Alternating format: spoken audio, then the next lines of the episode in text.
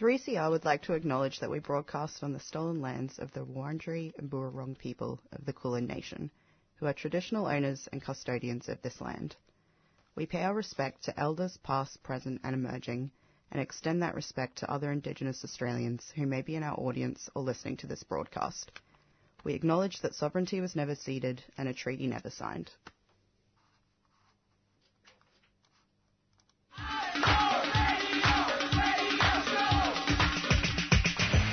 3CR Breakfast. Oh yeah. Alternative news, analysis and current affairs. Monday to Friday, 7am until 8.30am. Only double. Clap your hands.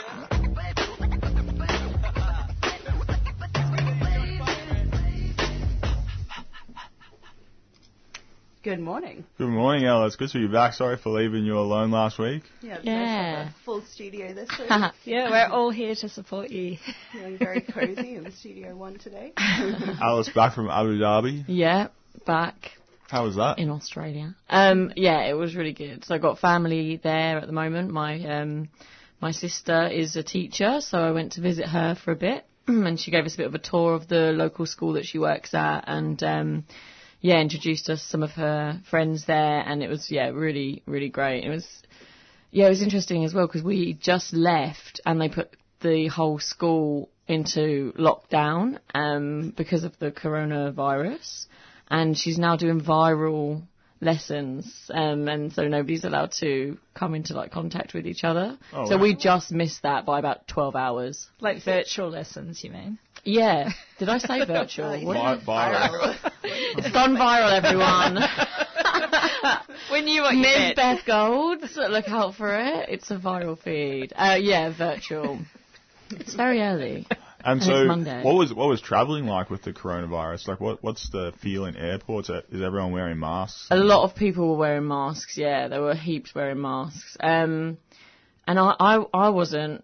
I guess I hadn't thought about it. Um, oh, I guess I knew it was there was going to probably be something, but I hadn't hadn't thought about it at all. Yeah, I think the word is masks actually don't protect you if you Yeah. don't have coronavirus. It's only useful if you already do. And I think also there is only benefit on having a mask that's like of, of really good quality that can actually flow the air in and out. Otherwise, Yeah. you're making it really damp around your face, which is put like potentially sure. more, yeah, more um, damaging to your health because it, it can attract that that sort of bacteria and, and the virus. So I'm told. I'm not a medical expert. Were there any issues with toilet paper supplies on the plane? That would plenty of toilet paper for all my needs. um, no, I didn't have any. There was no issues I saw. Oh, but crazy I know, but I feel like I came back to that. I didn't realise that any of that was happening, and then I came back and I saw I was going through my like Facebook or whatever, and I just saw loads of pictures coming up of everyone sort of going on a crisis. Yeah, I was in there the other day and there's all these shelves empty. I just wanted to make cookies and there was no flour. like literally no flour. Every Yeah, brand was gone. and Really? the flow on Yeah. pasta too, I believe, in some shops. Pasta. Doomsday prepping. Yeah, And it's very hard to get hand san as well. My Mm. husband went to stock up and came home with Japanese ro- rose water soap or something. He always says, that's not what we asked for. panic. yeah. because that was all that was left. And how long ago was that? Was that That was yesterday. Yesterday. In, in Coles. Oh wow. Yeah, and um, my my mum is a massive like Costco fan. Like, I don't know. I know Costco is big in America, and it's and we've got a massive one at home. It's just like a big wholesaler. Yeah, we've got them in We've- Australia. Have you got them here as too, well? yeah. Few, That's yeah, so funny. Like, do you members have down them here? oh, cute. um, but no, she went and she said it was the busiest that she's ever ever seen it. Like Christmas time is always super busy, but like the other day it was just manic. People were just grabbing everything that they could get. Where we we live in places where there's like abundance of food anywhere that you go, and people were stocking up on flour. Yeah. Like, it's come on, people. I think it's, you know, in case they get quarantined in their home. Uber Eats. I, yeah, Yeah. There's like there's so many options. Like, I just don't think we need to go to this length. like even if you're 14 days that you're in at home, how many how many bloody flour? How much flour do you need? You know? Yeah. Come on. How many loaves of bread are you going to bake yourself? Yeah. Yeah, apparently there's a theory out there because Australia, we've had the bushfires so recently that everyone's kind of already poised for another disaster. Um, Yeah. Oh, really? So it's kind of gone into panic mode as well there. Mm. Yeah, everyone's still on edge Mhm. or um, not feeling so secure, and it's more likely that you have things like that where everyone's sort of stockpiling and panicking. I think That's um, yeah. the other interesting part of it is the um, mixed sort of information about the milder symptoms. There's been some information saying that the milder symptoms of coronavirus um, are like flu-like symptoms, including, but also have the addition of shortness of breath, and that's the distinguishing factor between just a normal cough and cold. Um, but then I read something that said, no, actually, you can still have shortness of breath with a cough and cold. Um, and my daughter actually had a cough and cold and shortness of breath on Friday. Um, Get so- her out. Get her out. Quarantine. That's the, you know. Um, and uh, we rang the doctor because they said, you know, don't just turn up, ring first. And they basically they ran through the symptoms and the contact history that she'd had, and said that it wasn't severe enough to be swabbed. So that was really interesting because it then begged the question: Well, is it just the normal virus, or actually, you know, is it a mild version of the coronavirus? And then what does that mean for her? What does that mean for the family? What does that mean for her going back out into the world? You know, do we keep it? You know, and then but there must be a lot of people out there with coughs and colds, and are we? Yeah, so it doesn't really. Um, there's, there doesn't seem to be a lot of guidance for how to handle yeah, that, that situation. You know, rather than the extreme. You know, where you're obviously very sick. yeah. Even articles I see where it's um, something along the lines of "Here's what you need to know" or the corona facts. It still leaves a lot of questions. I find. I think Yeah. um, we're still learning about it. But we do all know how to wash our hands now. Yes, Yeah. we know that. Yeah. Have you come into contact with anything that you've seen, Paddy? Oh, and I found those Uber bikes out on the street. Have Have you guys heard about that? The new Uber bikes? No. no detail. Which is probably a good way of getting the coronavirus because anyone can hop on them. You just need the Uber app. But they're these ele- electronic bikes uh, that you can use your Uber app to like scan a little barcode and then it unlocks the helmet and you jump on and ride away. And it's like That electric with a powered. Mm. Yeah, it comes with a helmet. Otherwise, it's illegal to ride, I suppose. Yeah, that's true. But um, What was it like? It was like fast. Like there's no there's no stress on your legs when you're going up hills and stuff. It was pretty cool. But uh, it was so expensive. Why is there no stress? Because it's electric. Yeah. Oh, it's electric. Yeah, so it starts like to- going zoom, and then you go straight up the hill. Sounds amazing. But um, yeah, it costs like four dollars for ten minutes, so you're much better off using public transport. And where do you put them? Where do you pick them up from? Where do you leave them? Just wherever you please. I, I, Does it come with a little chain or something? yeah, so the back the back wheel, um, I guess where the electronics body is, is like sort of encased a bit, and there's a lock that comes out of that, and you when you finish, you lock the helmet into that, and Yeah. then that sort of ends your session. And is it, do you have to download another version of Uber to get, or do you go onto your Uber and you decide it's a bike or it's a? Yeah, yeah. There's a little Car. option to use the bicycle, um, and yeah, they were just like out on the street in front of my house randomly. They just appeared there overnight. Um, so yeah, it's, it'll be interesting to see whether all these end up in the Yarra River, like the yellow bikes from a couple of Yeah, years was ago. gonna say, do you guys have those Lime scooters in Melbourne? Um, so we got those in Brisbane, where it's basically the same thing, an electric, uh, but a scooter, not a bike, um, that you could hire in the similar process. Cool. Um, cool, but it resulted in lots of Lime scooter helmets sort of strewn throughout the city. I'm sure when they brought in these red bikes, um, there was something that was happening that was going to be different because they already had had that problem with the previous bike hire system. And I do recall um, there was some mechanism to prevent that happening again, but I cannot Yeah. I remember exactly what it was. But Probably they had- heavier. Well, that actually, they are very heavy. Yeah, I rode one in um, Amsterdam quite a few years ago, and um, yeah, it's sort of we put them down to have a cup of coffee, and then getting up, getting it up. Uh, was, it was sort of on a bit of an angle, and yeah, the weight of it sort of went on me, and I was quite surprised how um, Oh, yeah, it's not just like hopping on a normal bike here. it's they're quite heavy. Okay, All right. what's on for the show today, Yeah. everyone? Well, I think uh, at the end of the show today, oh no, in the middle of the show, we're going to hear from Rebecca Stewart from Monash University, uh, following up from that alternative news piece we did a couple of weeks ago on men's behaviour change programs. Um, and I, I hear that the Formula One is going on near your house. What are, what are you going to hear about that? Oh yes, I uh, spoke to Peter Logan, who's part of the Save Albert Park group that's been going um, since the beginning of the uh, Grand Prix Formula One at Albert Park, and um, yeah, had a really interesting chat to him. And uh, yeah, we'll be hearing from him very shortly.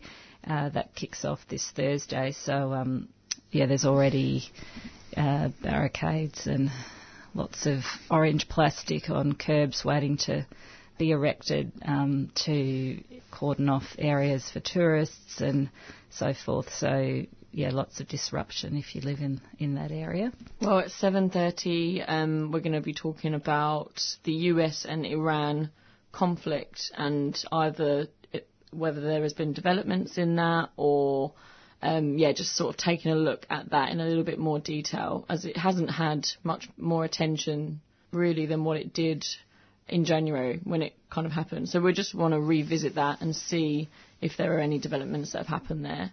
Um, and also, coronavirus has sort of hit Iran relatively bad, and what what were the US's responses to that? Excellent. I was interested by that. Like, why, why, when you look at the map, it's like China is the leading um, place where it's like 70,000 people, I think, and then Italy and Iran. Why, why were their numbers so high? I know. I'm, that's what I'm interested in as well. South Korea, South Korea as well. but that's Yeah. got proximity to China. Yeah. No, it's interesting. Well, it could be in relation to how it was handled Mm. at the outset of the problem. Um, we don't know what Yeah. responses countries had in, internally, um, whether they, you know, what their attempts to contain it were, Mm. whether they went public, whether they knew, you know, had the same information Mm. systems.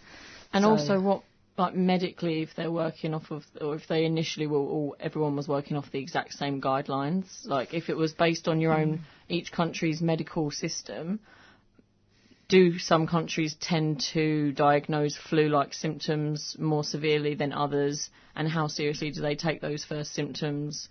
Yeah. I mean, yeah, do, there's I a mean, of yeah, it's a, it's a conversation for another show, I reckon. Yes. That's right. But we'll do our best to answer those hard questions on Monday morning breakfast. Here's Better in Blak by Thelma Plum.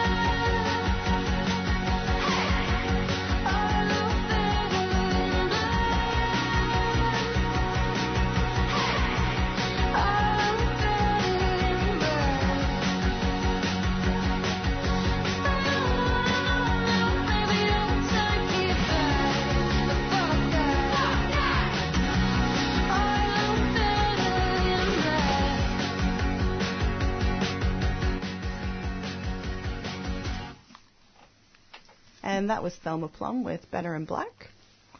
Uh, so a couple of weeks ago, I spoke to Rebecca Stewart, following on from our alternative news piece about uh, men's behaviour change programs. She's currently working. Oh, sorry. Re- Rebecca Stewart is currently working on a PhD as part of a behaviour change graduate research industry partnership, a collaboration between Behaviour Works Australia and which is the Monash Sustainable Development Institute and the Victorian Health Promotion Foundation. And that PhD is investigating direct participation programs working with men and boys to address restrictive gender norms and stereotypes, to shift attitudes and behaviours, which is within the context of exploring the broader implications this work has for gender neutra- gender equality efforts and the better health and well-being of boys and men as well as women and girls. Uh, so the first question I asked Rebecca Stewart was what are what actually are these men's behaviour change programs? So men's behaviour change programs uh, are nothing new. We've had them since the 80s here in Australia. Uh, however, what is lacking is uh, evaluation and research into their how effective they are, um, and we still don't have any national standards or regulations for how they should be managed or delivered or even evaluated. Uh, and as a result, they actually really differ quite a lot across state and territories, which are their funding source. And they also differ again by provider based on resources available. However, generally speaking, we can say that they run for anything from three to six months uh, and include weekly group sessions. And these group sessions are used to address attitudes and behaviours that are supportive of abusive behaviours um, using things like presentations, role plays, group discussions, and the like.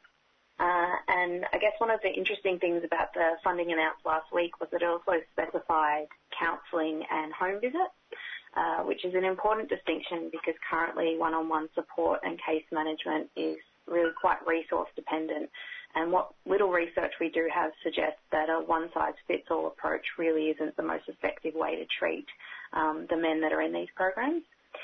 Uh, uh, the programs really focus on educating and skill building.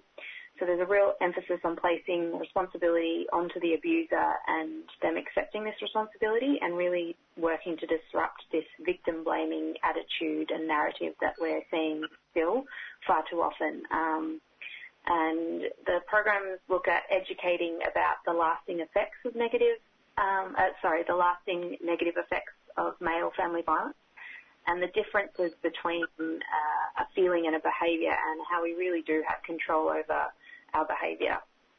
So they do things like promoting skills such as men learning to recognise the many different ways that they can be violent and controlling.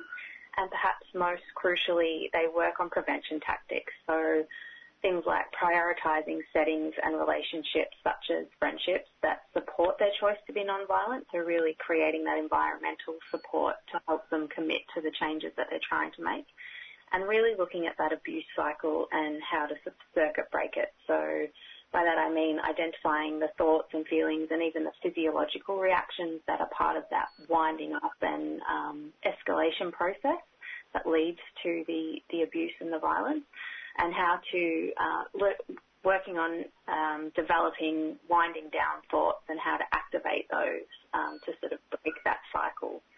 And I guess the one constant that we can speak to across all the programs is that they are really embedded in the fact that safety of women and children is paramount. Uh, so, so men can choose to attend these programs or be referred, or they can be mandated by the court to attend. Are there differences in the outcomes that we're seeing depending on how they come to the program?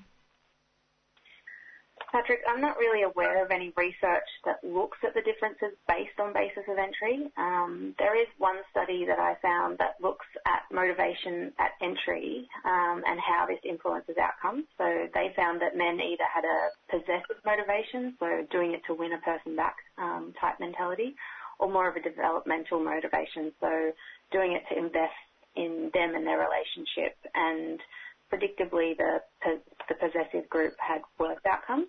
Um, but it is worth noting that this is a study with 90, uh, 21 men. Okay.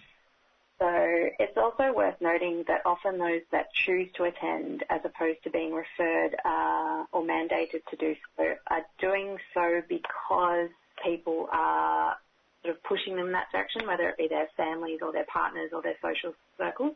Um, so they might be there voluntarily, but it might not have been a personal voluntary choice, uh, if that makes sense. Yeah, so it's social Um, pressure sort of towards it. Yeah, and I think motivation to be there is going to have a real impact on outcomes. The first step to being willing to change your behaviour in any any type of behaviour is admitting that there is an issue with what's happening and being willing and open to doing what the work that need, is needed to fix it. Um, so So the Yeah. article you and Brianna Wright wrote for the conversation is titled "More Funding Promised to Men's Behaviour Change Programs, but We're Still Not Sure They Work." What are the results, if any, that families see when men go through these programs? So as we, as I mentioned before, there really isn't much research um, to give us a sense of this in the 30 odd years that they've been running here in Australia. Um, and I guess again, it's pointing to the um, the stuff we discussed earlier around what the programs involve. So ideally, the the overall aim of these programs is to reduce the level of fear um, that the partners or ex-partners and families are experiencing, and to teach men ways to break that cycle and use different tactics to deal with emotions or pressures as opposed to going down that abusive or violent pathway.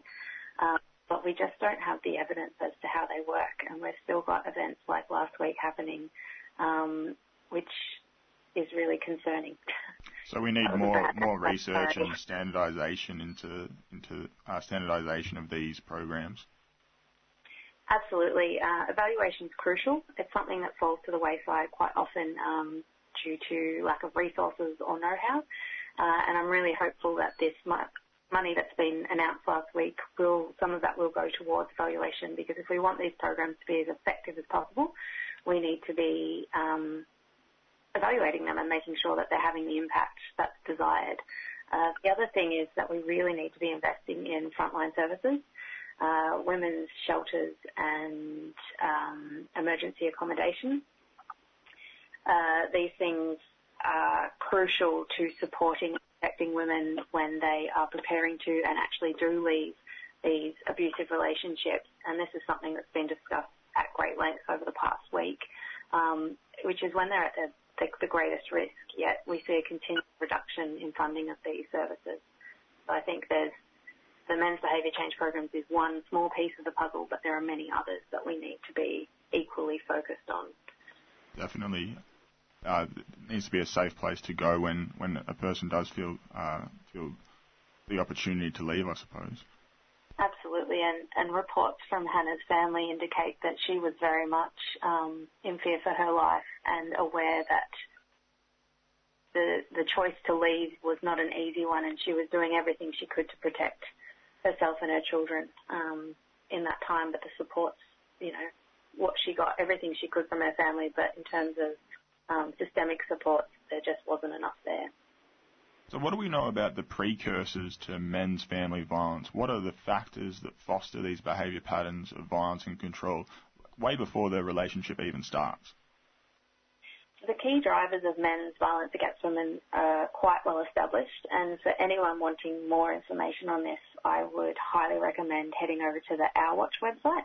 They have a heap of really good resources and information, and in particular, their Change the Story framework has been a really foundational resource in this area. Um, the drivers themselves are condoning of violence against women. It's men's control of decision making and limits to women's independence in public and private life. It's rigid gender roles and stereotype constructions of what it means to be a man or a woman.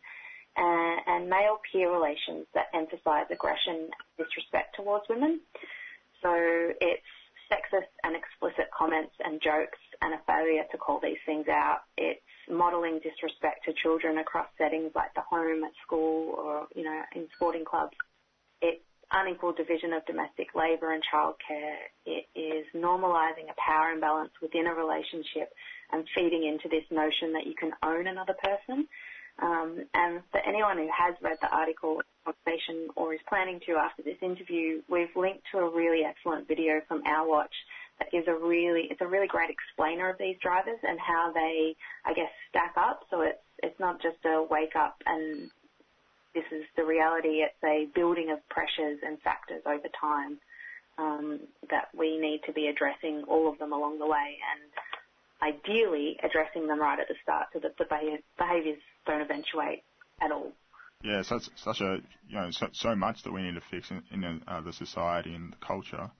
At the beginning of my long-term relationship, I found myself with feelings of jealousy, you know, sometimes quite irritable, and I went to see a psych- psychologist to work those things out, and it's been really gr- a great thing for me and the relationship. Is one-on-one therapy something men should consider, even if they aren't using domestic violence against their partner? Patrick, this really isn't an area of expertise, but I personally would say that investment in your mental health is always a positive thing. Um, having an impartial third party, whether that be a professional psychologist or someone trusted to you, uh, or even one of the helplines that they're all anonymous. It's another great resource to talk things through with is something that I personally swear by, and it sounds like you've got a lot out of it also. Um, I think it's also important to reiterate that the definition of domestic and family violence is broader than just physical violence. It includes emotional, psychological, financial, and people can often be surprised by the types of behaviours that are actually included in this definition. Um, the crux of domestic violence is power and control and a sense of ownership over your partner. Uh, and it's about controlling and coercive behaviours that can come, um, and, and this can come in many forms. But I would say that if you're feeling uncomfortable with your behaviour, then chances are your partner or those around you are too. Um, and there's really no drawback to seeking more information or investing in personal development or growth. My big- humble opinion. a, a big part of uh, domestic violence then is, is how that behaviour uh, is affecting the, the partner. Like that's sort of like where the def- definition of it comes from. hmm absolutely. It's it's two people that are involved, and it's it's really this this power and um, Imbalance. coercion. Yeah. So your article ends by saying to see real change, we need to start earlier. Where do you think that change needs to take place? Is it at home, in the school, or is it at a wider cultural and social level? So domestic violence, uh, domestic and family violence is a really complex social issue, um, and there just is no one solution. Um, there's no one size fits all or silver bullet that's going to help us out here. It's going to require everyone to get on board, um, and we really need to be looking at um, they're called primary prevention programs. So it's dealing with the drivers that we've just discussed and looking to stop the behaviours before they develop in the first place. And where my research is really focused. So it's learning about consent. It's developing skills around having difficult conversations and how to recognise and counteract these harmful gender norms. Um, it's working with youth, but also also the adults in their lives and just society in general, um, and providing ongoing support and education um, to drive this change. It's messy, it's hard, it requires all of us to get involved and, take a bit of a hard look at ourselves and the people around us and the environments that we um, operate and participate in. And it's going to require everyone to really pitch in if we if we want to make a and see a real change. And that was Rebecca Stewart uh, speaking about men's behaviour change programs. Rebecca Stewart is working on a PhD as part of the Behaviour Change Graduate Research Industry Partnership at Monash University. And if you are experiencing family violence, you can call Lifeline 131114. And if you're worried about your behaviour uh, as a man, then you can call 1-800-RESPECT or 1-800-732-732 to access help for that. From every corner of the land, womankind arise! Women on the Line, a current affairs program devoted to women's voices, covering a diversity of women's interests and hearing women's perspectives on current affairs. Militantly, never you fear! erosion of human rights leads directly and inevitably to erosion of human security. We do not accept the denial of our rights because the right to have a say over our country is our life. Women on the Line. Tune in on Mondays at 8.30am and Wednesdays at 6am on 3CR Community Radio 855am. And streaming live at 3cr.org.au.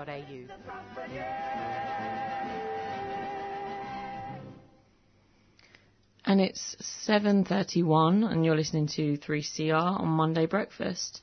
And we now have an interview with um, Shahram Akbarzadeh, who is a research professor of Middle East and Central Asian politics at Deakin University. Firstly, good morning, Shahram. Um, I just wanted to quickly recap, really, um, what's happened at the beginning of the year with the Iran and the US conflict and that assassination of the Iran general Qasem Soleimani. Um, I feel like we haven't really had much attention to this since we first this first came about in January the third, 2020.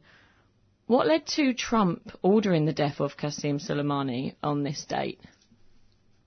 And I'm apologies, we're just going to have to run to a break at the moment, and we'll be back shortly. Uh, so this is Mia Dyson with Return.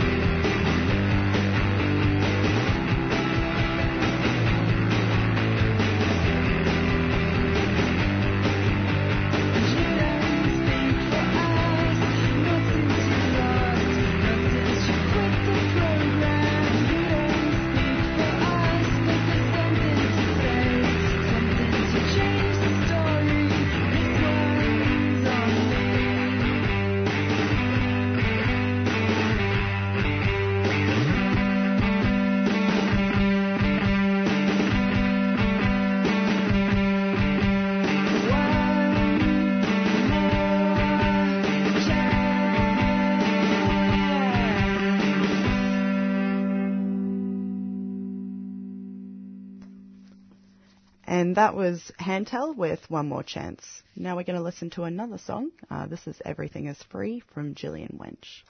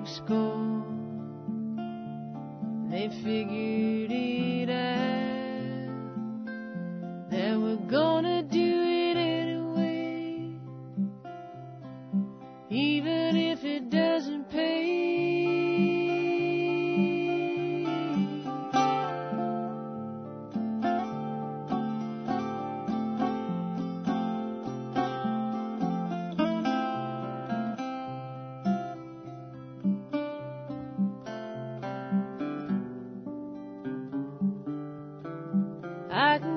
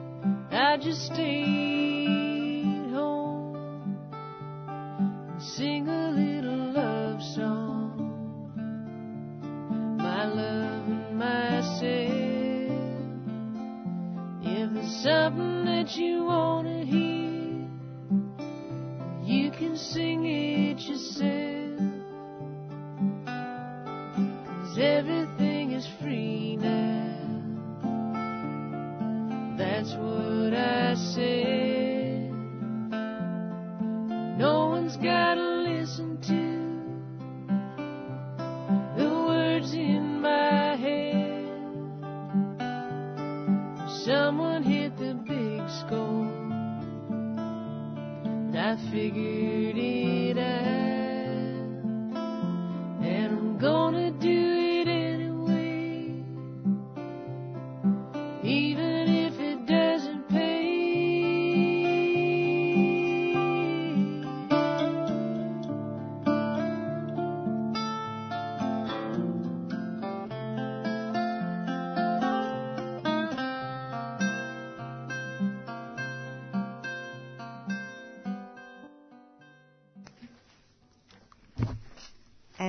is Gillian Welch with Everything is Free.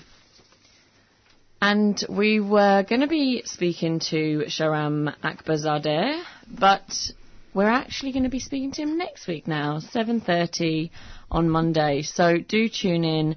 Um, we had a little bit of trouble trying to get him on the phone, but next week we'll have that all cleared up. So we'll have a great interview for you about the Iran and US conflict. So do come back next week and listen to that.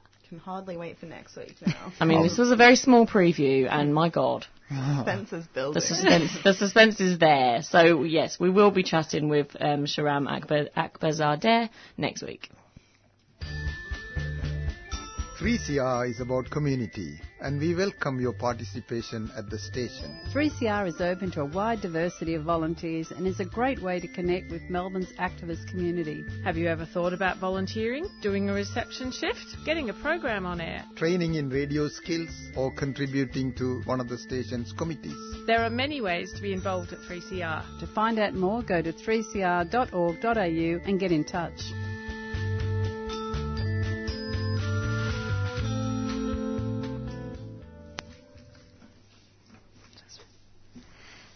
This Thursday, the Australian Formula One Grand Prix kicks off for the 25th time at one of Melbourne's biggest public spaces of recreation, Albert Park. This 225 hectare parkland and lake is loved by joggers, cyclists, dogs, ducks, and according to Parks Victoria, those who simply want to catch their breath and take a moment to enjoy the magnificent views of the city skyline. Back in the 1950s, car racing had taken place at the park, but it wasn't until the mid 90s that it became home to the Australian Formula One Grand Prix, an international motor racing championship that cuts the space off from public use and transforms it into a 16 turn, 5.3 kilometre circuit of screeching cars with high octane power, racing at speeds of up to 230 miles per hour. For local residents, it's a four day nightmare. Droning car noise, ear piercing flyover planes, crowds, road closures, and detours. And that's just the tip of the iceberg, according to Peter Laylor, founding member of the Save Albert Park group, who I spoke to last week. The group has been calling for the end of the Grand Prix at Albert Park for 25 years. Before we got into the guts of why they object, I asked Peter about his personal connection to the park. Uh, well, it's been important to me all my life. I grew up in South Melbourne uh, when it was a slum and uh, took up sport there. So I wasn't very good at sport, but uh, I used to like running around the lake, and in fact, I still do. 50 years later, running around Albert Park. It was uh, my parents were uh, quite upset when the motor racing arrived in the 1950s. How's that? So there's a bit of family history there as well. Uh, they saw it as a public park, and uh, they were quite happy when the motor racing was put on a proper circuit. Uh, that was around about 1962, I think. I mean, it was proper car racing, except people were standing around nearby behind uh, hay bales, so it was extremely dangerous.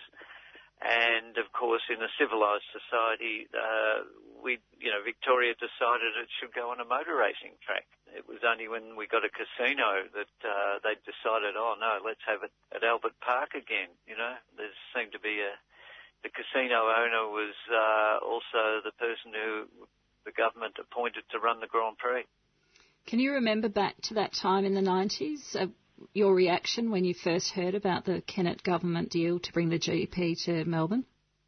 Yes, well, I was stunned. I thought that uh, that era was completely gone, and uh, yeah, there were other forces at work behind the scenes that we didn't know about, and of course, no consultation, no real plan on what are the alternatives or anything. The government just, you know, it was the Kennett government. They just rushed through a whole lot of things, and that was one of them. That, uh, uh, but it was promised it wouldn't cost the taxpayers anything, uh, except the park. that is. So, can you Yeah. remember how you felt at the time?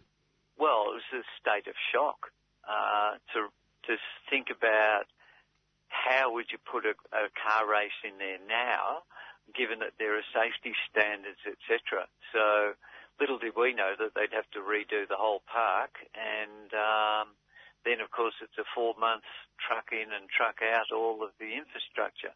there's about 40,000 tonnes of infrastructure gets moved in and out, adding to our uh, CO2 emissions, of course, for Australia. But yeah, it was just uh, completely, you know, no one could think it through at the time. We were just astounded that the government had decided to do that. So how did the group form?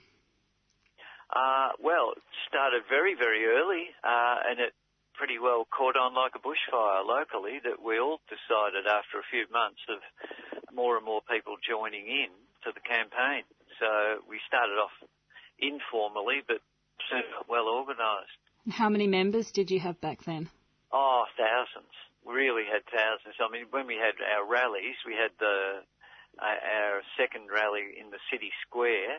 Um, it was uh, probably as many as the moratorium era in the anti in the Vietnam anti-war period in the you know 30 years earlier. And have the objections um, changed over the years? Oh, I think the uh, because the blowout in the costs, um, the argument has shifted to it's a complete waste of money and a waste of a park. Where initially it was just a park issue, uh, but now, you know, if a billion dollars has already been wasted on it, uh, this could be going to hospitals. The Alfred Hospital needs about two million for rebuilding. You know, two billion, I mean, not million. Um, this is sort of a, a serious thing that uh, any economist would say this is just a complete waste of money, and the opportunities you've lost in spending that money somewhere else are, are tremendous. And of course, we still have the problem of the park. It's a park that cannot be uh, a true Melbourne park that's of great value to people for their health and uh, well-being. Uh, we'll come back to the um, economic question in a minute. I came across an article that was published in The Conversation a while ago uh, with research undertaken by academics at Murdoch University in Western Australia. And they talk about um, urban and national parks having specific purposes, including the protection of special environments, flora and fauna. They provide spaces for Australians and visitors to understand our unique landscape and to learn how to tread lightly on the land. Tranquility and peaceful enjoyment are crucial to these ob- objectives. How does the Yes. Grand Prix interfere with that? Uh, well, it's a, a gross interference in that the park's been held back. Uh, I mean, about a third of it's been cleared of trees just for runoffs and things for cars. So it's not functioning as a proper park. Especially, it's uh, the city it's in, uh, city of Port Phillip. It's 59% of the public open space in that city. So it's the major park, and it's uh, it's completely hamstrung by this uh, months and months of trucking in and trucking out, uh, plus the opportunities uh, to to replant the park into something magnificent. It, it could be something like New uh, New York's Central Park is to people there. That's a healthy place for New Yorkers to get away from uh, the concrete of, and, and the high-rise buildings and and recreate. And this is the same for Melbourne. We've lost that opportunity uh, while there's a Grand Prix there coming in every year to mess the place up. How many trees were chopped down initially in the build? Oh, they said there was going to be uh, just over a hundred. It was well over a thousand major trees were chopped down. Uh, it's typical of the uh, government of that day. You know, the the promises were just every one of them was turned out to be a lie, basically. So yeah, and and those trees could never be replanted while there's a car race circuit there because they'll interfere with the the temporary grandstands and pit buildings and all those sorts of things. So is it a case of commercial interests overriding environmental and social Yes. needs? Oh yes, definitely. Even uh, the value of the park, it's it's the dearest park managed by Parks Victoria. It's worth a billion dollars, more than a billion dollars. That park in land value. So the government saw it as worthless. You know, oh, until you know we put a car race in there, you can't do anything with it. Sort of attitude. You know, it's it's the stupidity of not not valuing your assets for their real purpose. And uh, yeah, so Melbourne's the poorer for it. The whole of Melbourne, really. Now, your group, Save Albert Park, actually commissioned an economist to evaluate the economic impact of the race. What did Yeah, Rod find? Campbell. Rod Campbell. Yeah, yeah. What he did was, uh, he's now, of course, at the Australia Institute. He's the head of research there, but uh, quite a good economist. So he updated the Auditor General's uh, cost-benefit analysis. So it's the only proper way to measure something. You look at the uh, the costs as well as the benefits, and it came out as a net negative. So now, for every dollar that the government uh, puts in as a subsidy, it, the economy goes backwards by a dollar. So it's it's probably about the worst investment you could get. You know, normally you, you say, oh well, government put in a dollar and they got 90 cents of value. No, this one is a minus one dollar, you know, for every dollar. So it's, uh, yeah, it, it just stands out as uh, an example of uh, bad economics as well as uh, a waste of a park. Well, I've got the uh, government's, Victorian government's media release that came out last year when they uh, decided to extend the Grand Prix contract to 2025. Um, they describe the Grand Prix as a roaring success and uh, quote a number of economic figures supporting that. Where do they get Yeah. their numbers from? They get their numbers from, uh, first of all, the Grand Prix invents its number of attendees. They never count them. They get free scanners to scan tickets. They refuse to count. So, so they put up a figure that's highly disputed by others of how many people actually attend. Uh, we we maintain about 70,000 tickets are sold. So that's the start point. In their ways of doing economics is these statements. Now, an impact statement, if you have a bushfire like we've had recently, it's cost the economy a lot of money. But they can turn that type of idea around if you spend more money then as a result of having a bushfire, that's, they consider that a benefit. The same as if you have a car race that the government spends a lot of money on and you don't look at the costs. This is the whole point with their modelling. It's an impact model that doesn't look at the costs. So, of course, it will always have a plus figure in front of it. And this is called, uh, used to be called voodoo economics, or, you know, there's a whole lot of uh, derogatory comments about that type of economics. It's, uh, it's a failure to actually be honest with the people. That's what they're doing. They're failing if they if they call that a benefit. It's not a benefit. It's an impact. Is there any hope of change? Uh, it's bipartisan support, and uh, the, each premier has their own corporate box in there worth around one and a half million dollars now a year. They invite some uh, people that they think are important to them, such as editors or executives from media outlets.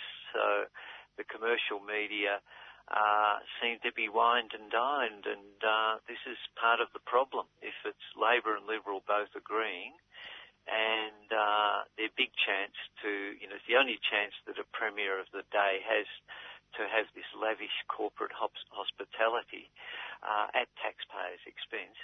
Um, so it's very hard for them to, you know, see the other side of it. That what is the benefit for Victoria, um, or is it a loss to Victoria? And it's certainly a loss, but uh, it's a conflict of interest for them, isn't it?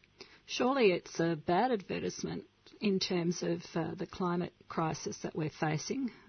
Oh, I could yes, think of nothing uh, that was more controversial in terms of uh, generating pollution and Yes. uh, interfering with the environment and Yeah, it's the whole thing wrapped up in one big celebration of fossil fuel, and uh, e even the you know the trucking in and out of all of this infrastructure, you know tens of thousands of tons of infrastructure to set it up and pull it down, uh, and and then you know these cars whiz around for two hours burning up huge quantities of fossil fuel, so it's uh, it's a bit of an anachronism. Uh, in fact, it's uh, you know once you got to the end of the 20th century, the people were saying uh, this is this is a waste, And so now we're well into the 21st century and we're facing the serious risk of climate change.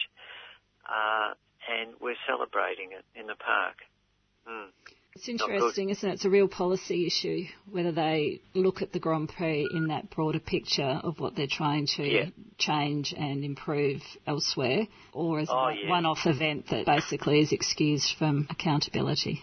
Oh yeah, there's an analogy with politics, isn't there? That with whether it's climate change or gay marriage or anything, the public, the general public say they know this is wrong. We have to fix the problem. Politicians go, oh no, we can't say we're wrong. We have to keep going and throwing, you know, good money after bad, or or keep going with our policies we always had. You know, they they they can't be challenged to actually say we've wasted a billion dollars. We don't want to waste another one. We're going to change now and divert that money that would have gone into the Grand Prix into something useful for Victoria. Uh, You know, this is a problem in the psychology of how our state or country is run. And that was Peter Laylaw, spokesperson for the Save Albert Park Group. You can find more information on Save Albert Park at www.save-albert-park.org.au forward slash. And a couple of side notes to that story. Across its 21 events worldwide, the Formula One emits 256,000 tonnes of CO2. Interestingly, of that, only 0.7% of the emissions actually come from the power used by the 10 teams racing at the Grand Prix. The vast majority of the carbon footprint, 73%, comes from international travel and logistics associated with the event. That is moving the people associated with it in setting it up and also the vehicles. The Formula One has set itself the goal of becoming carbon neutral by 2030, but the details are extremely scanty. Meanwhile, the Andrews government has announced it will continue hosting the Grand Prix at Albert Park until 2025, with no mention of how that fits with its climate action policy. And in another move which seems to ignore the Grand Prix's impacts, just last Friday the government announced a crackdown on high speed driving in Victoria. I quote from the press release High speed hoons and dangerous drivers will be immediately taken from the roads as part of tough new laws in Victoria. Obviously, a strong move to keep the community safe, but interesting timing when the same government is about to host a high thrills, high speed motor race in the heart of its capital city. I just think that it's ironic that the state of Victoria want to treaty with Aboriginal people but have no issue in destroying our sacred sites. War is devastating on the environment. In peacetime, the military is a huge user of fossil fuels, a huge driver of nuclear energy, and ultimately the architect of nuclear weapons. Subscribe to 3CR Fighting for Social Justice and Environmental Change. And to all the people that are so afraid of the solutions to climate change that they choose to live in denial instead, the current solutions to the climate emergency are much easier to cope with than the outcomes that will come if we don't. Feed Radical Radio. Go to 3cr.org.au forward slash subscribe or call the station on 9419 8377. Follow, follow the sun. We're now going to play the a conversation I had with Dr. Donna Bridges from Charles Sturt University in Bathurst, New South Wales. Donna is a sociologist specialising in gender in the workplace and has looked inside a number of male dominated industries to see how gender plays out. Last week we played an excerpt from the interview where she talked about the experience of female workers in the construction industry, a field where women make up only 1 to 3% of the manual trade workforce. She went on to discuss issues relating to men in construction, illuminating both harmful behaviours and serious health issues that affect men. However, given that yesterday was International Women's Day, we've decided to play the whole interview again, um, including the aspects that relate to women and the aspects that relate to men. And a warning this interview contains material concerning mental health and suicide that may be distressing for some listeners. If this type of content is a trigger for you, you may wish to tune out for the next 20 to 25 minutes. Welcome, Donna. Thank you for speaking to me on 3CR. Thank you for having me. Donna, you have explored workplace gender in a number of industries aviation, defence, and now construction. Are these industries you would describe as male dominated? Absolutely. And for women working in the industry, it's considered non traditional employment. So, what makes an industry male dominated? Are we talking actual numbers of workers or a pervasive culture or something else? Well, we call it male dominated when there are less than 25% women in the industry. And um, there are issues with the culture, but the definition doesn't have anything to do with the culture. And all three of these industries have extremely low numbers of women, much lower than the 25%. And in the construction industry, I believe it's as low as 1 to 3%. Occupations you're talking about in construction. If we lump all women working in construction together, you hit around 10%, uh, but that includes clerical workers in administration. So it kind of obscures the stats in that way. But if we just look at women who are on the tools, who are in the skilled trades of like carpentry and building and electrical, we're looking at anywhere between 1 to 3% depending on the occupation and the location. So we're talking about a non-traditional workplace for women. Yeah, one of the most gender segregated industries in Australia.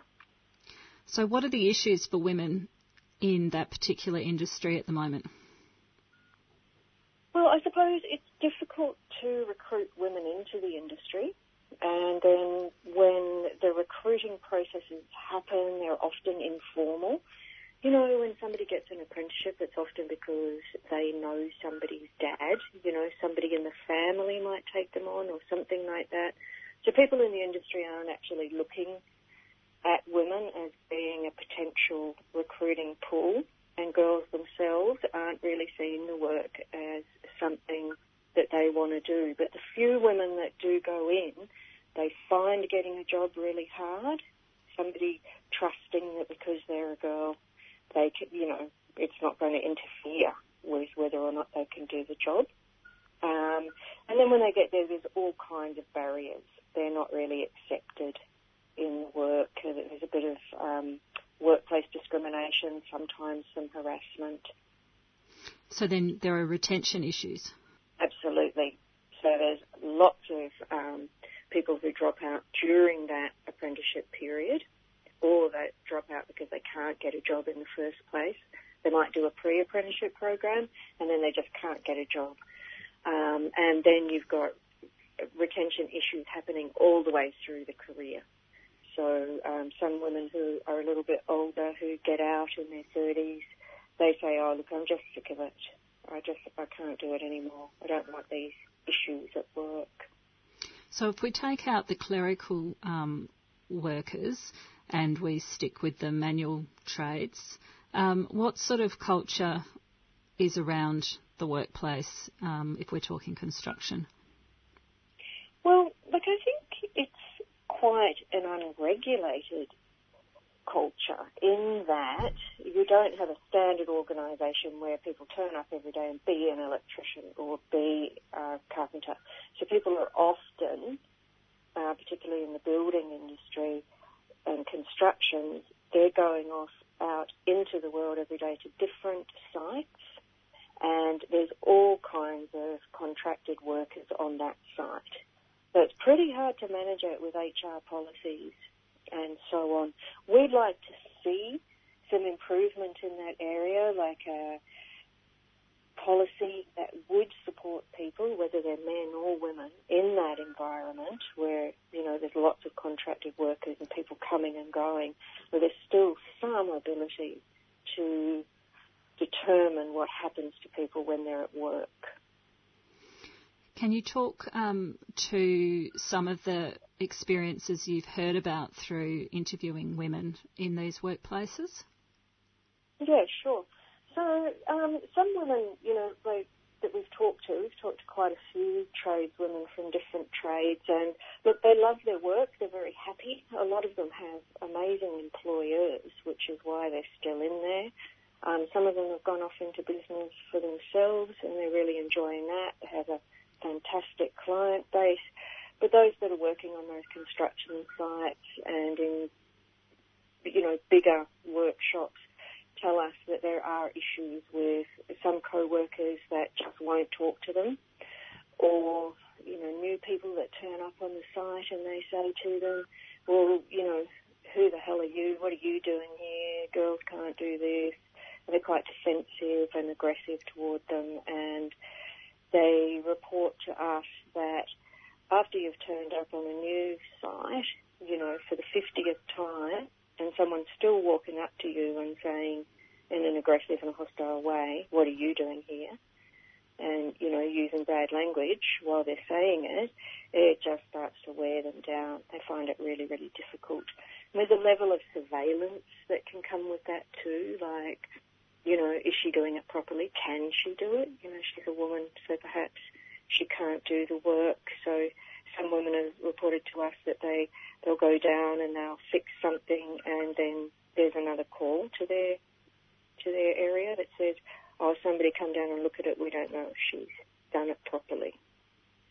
Whereas she's a qualified, trusted tradesperson in her own area, and she can do the work, but having to deal with that constant surveillance and rudeness, really, um, yeah, they find difficult. Extremely. And what about um, sexual intimidation? Is that an issue for women in the work that work environment? There is an attitude within the industry that this is quite normal and you just ignore it and it'll go away.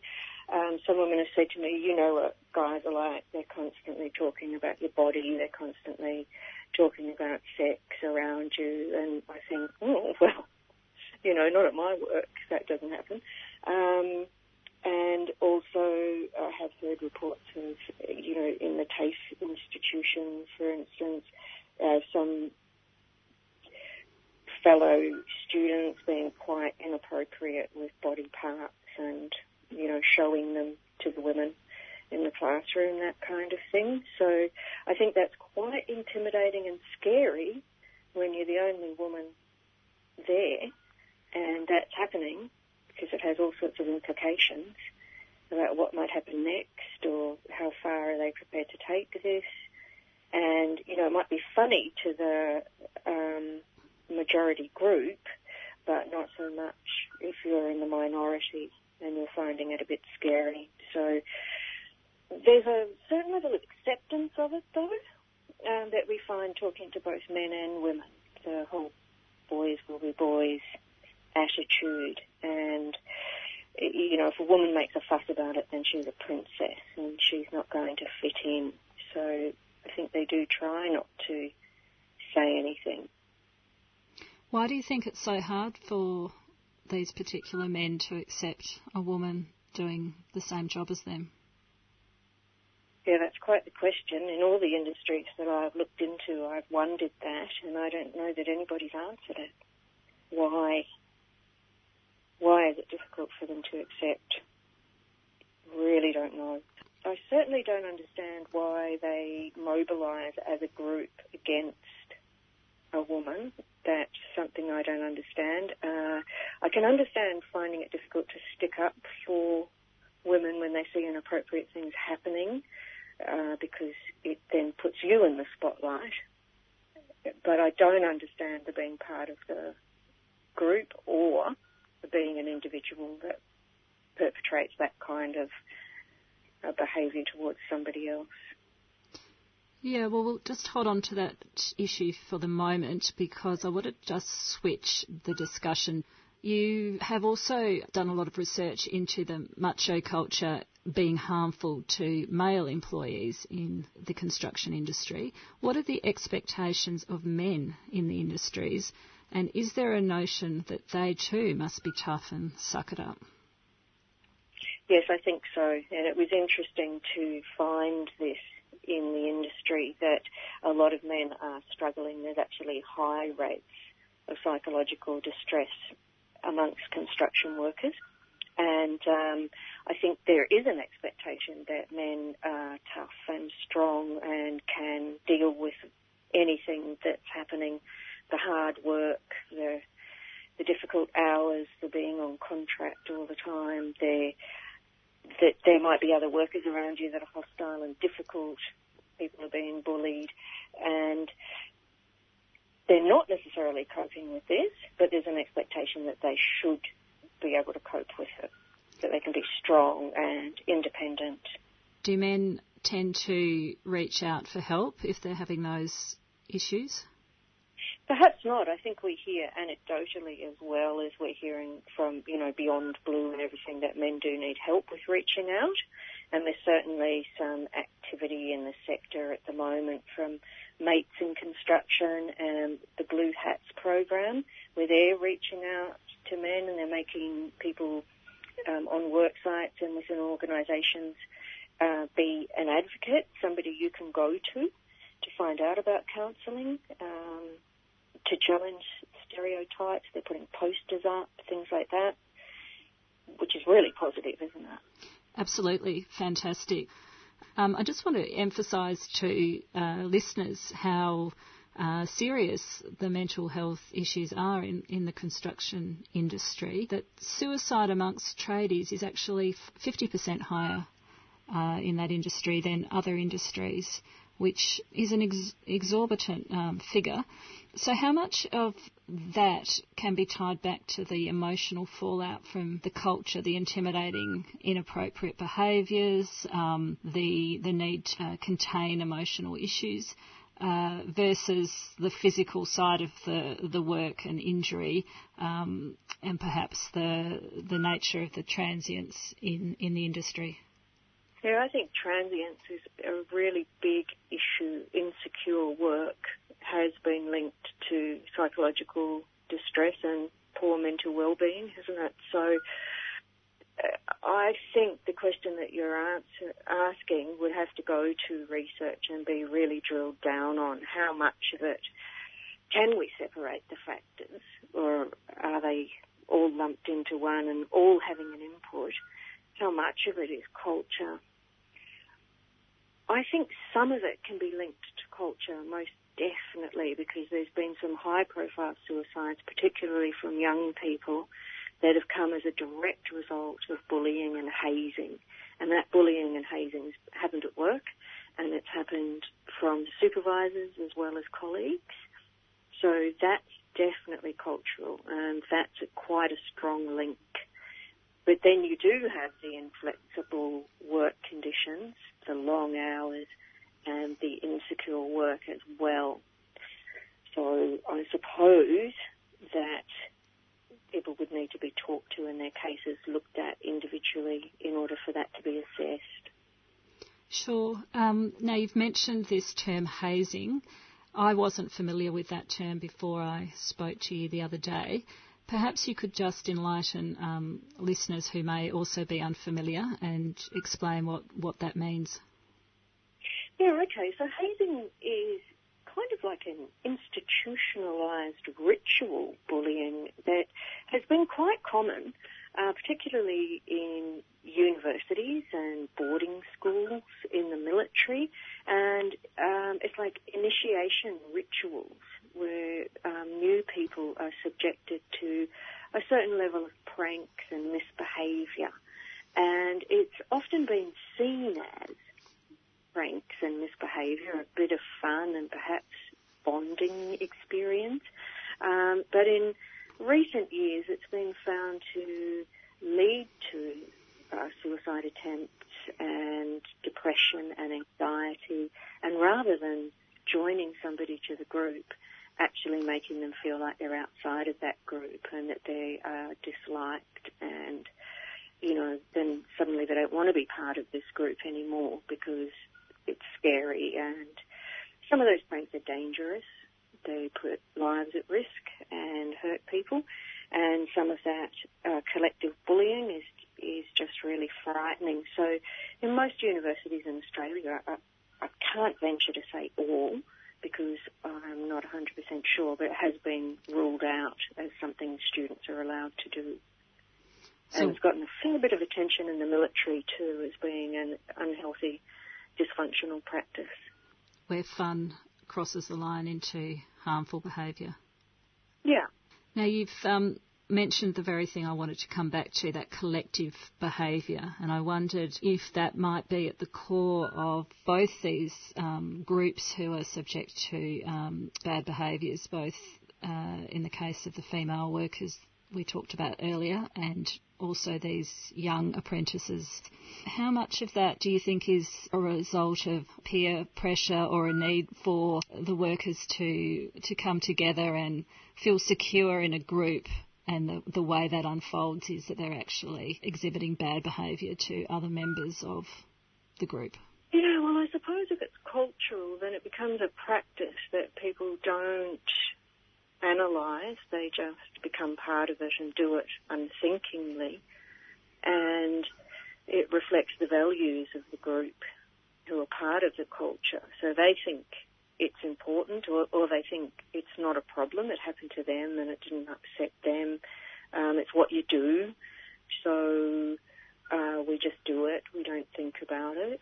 Um, I think what you're alluding to there is perhaps a really important point that it can be, it could be replaced by other forms of bonding, other ways of socialising in the group. So rather than have a dysfunctional, potentially dangerous and harmful group bonding experience, you have something much more positive and affirming, which is perhaps what groups like Mates in Construction are trying to achieve.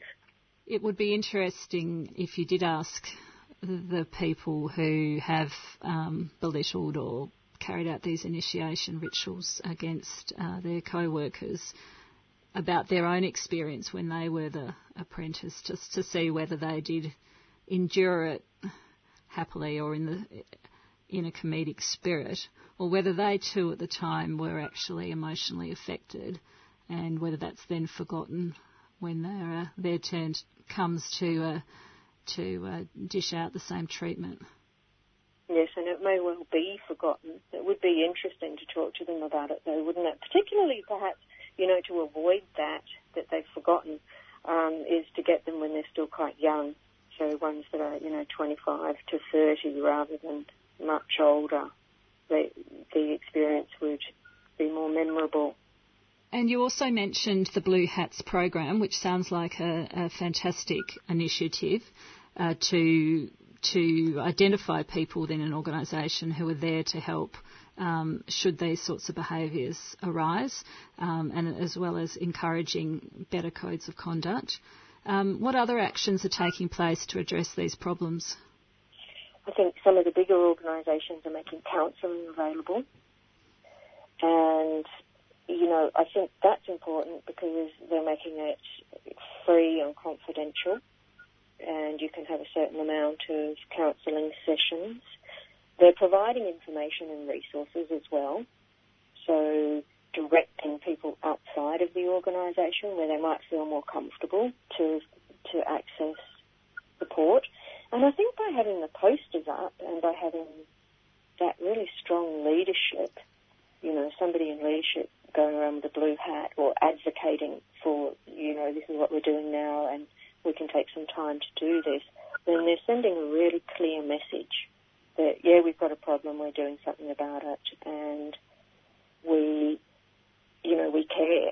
So the difference between going to a supervisor to say, oh, look, I'm having some issues, I'm feeling overwhelmed at work and getting some panic attacks, so I need to go and get some help and take time off, when you think your boss is on board, would be quite different to if you felt as though, you know, people would laugh at you or talk behind your back or something like that. So we're doing great things. And do you do you feel that there needs to be women in those roles so that women in that industry who are experiencing a problem can talk to a woman about it if there's an association between men and the issue. Maybe talking to a, a male with a blue hat might be problematic for some women. I think it'd be great if there were some women in the role. I think it's one of the barriers that there aren't enough women generally, which means that you know you don't have women in leadership, you don't have women role models and mentors, and this would be an area where it'd be really good to have some women leaders and role models. And also, I think research in the past has said that some men feel more comfortable going to a woman than another man to talk about their problems. So it would be beneficial for both men and women. And just before we finish, uh, talking about a, the culture in these workplaces and then the bigger culture that we face in society around group behaviours and macho male behaviours. What can parents, schools, the community do to contribute to this? I suppose just be there for young people. Make it really clear that that kind of behaviour is unacceptable and they don't have to put up with it. They can talk to somebody about it and, you know, that I think some people that we've talked to in the industry don't understand there's actually laws against this stuff, the bullying and the hazing and discrimination, uh, treating people in such a way that they can then become suicidal. And the person working next to you with the tools might well be your sister or your best friend's niece or someone else that you know in a personal capacity and just because you're at the workplace doesn't give you an excuse to treat them any differently. That's right, and it'd be great if people were making that connection more often. We have found that in the trades that if a woman has is working in a family business or is working alongside their father or their husband or something, that they face um, less barriers. And that's also been found in aviation too. Women pilots whose husband is a pilot are protected from a lot of the, you know, gendered insults or discrimination. So that's kind of interesting. So if they could remember that, it would be great. That was Dr. Donna Bridges, sociologist from Charles Sturt University, talking about gender issues in the construction industry. And if the content in this segment has raised questions for you or caused distress, or you or someone you know is at risk of suicide, please call Lifeline on 131114 and we'll be putting some other contact numbers uh, on our website for mental health support. We'd like to thank all our guests today and stay tuned for Women on the Line. 3CR Breakfast would like to thank the New International Bookshop, Melbourne's radical independent bookseller and venue, for their financial support of this program. You can find Nibs in the basement of Trades Hall in Victoria Street, Carlton, or check them out at nibs.org.au to find more information about upcoming discussions and events.